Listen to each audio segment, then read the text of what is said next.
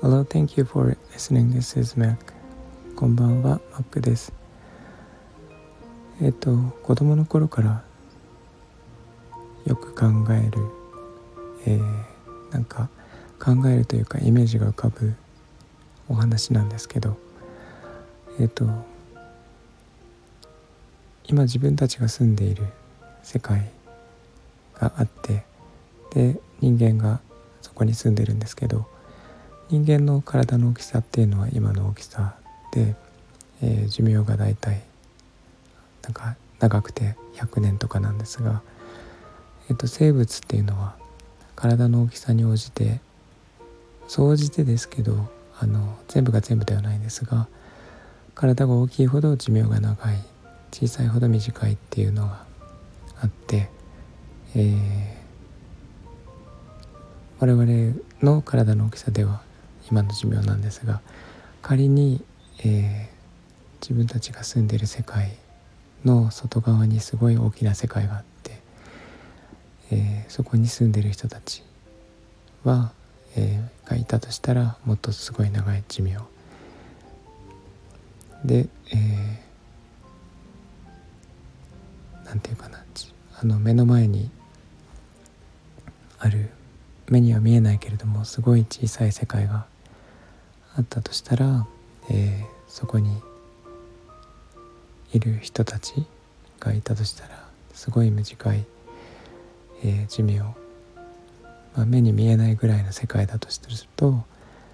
えー、まあなんか私たちが全然自覚できないぐらい短い時間の中ですごい、えー、生命が生まれて消えていくみたいなことが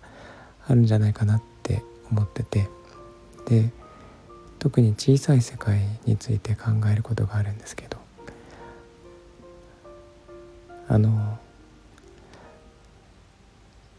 えー、っとなんか目に見えないだけで実はそこには世界が生まれては消えて生まれては消えてっていうのが繰り返されてて、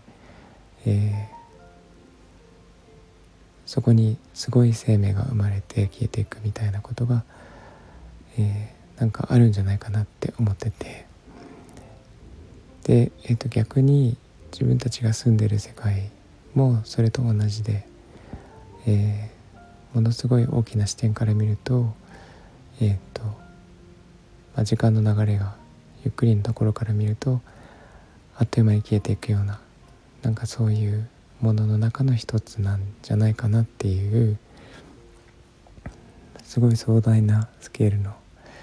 えー、イメージをよくしてました。今でもすることがあるんですけど。えっ、ー、と特にねあの思うのが雨が降って水たまりができた時そこの中で生まれる生物っていて、えーその生物にとってはその水たまりがその世界なんですよね。だから水たまりができるのが世界の始まりで水たまりがなくなってしまうのが世界の終わりなんですけど、えー、なんかそういうのを見るとものすごい小さな世界が空気中に生まれるっていうのもあるんじゃないかなって思ってて、えーなんかどれだけのその人というか生物が生まれては消えていく。でその中でその生物の数だけ物語があるっていうのを考えると、えー、すごく膨大な物語が我々が知覚してないだけで実は繰り広げられてるんじゃないかなっていうのを、えー、すごい小さな頃から考えてましたそういうことを考えることはないでしょうかえー、っと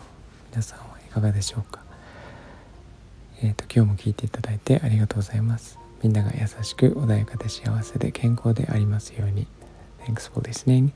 and I hope this episode will warm me up just like a blanket. Thank you. Bye bye. Thank you.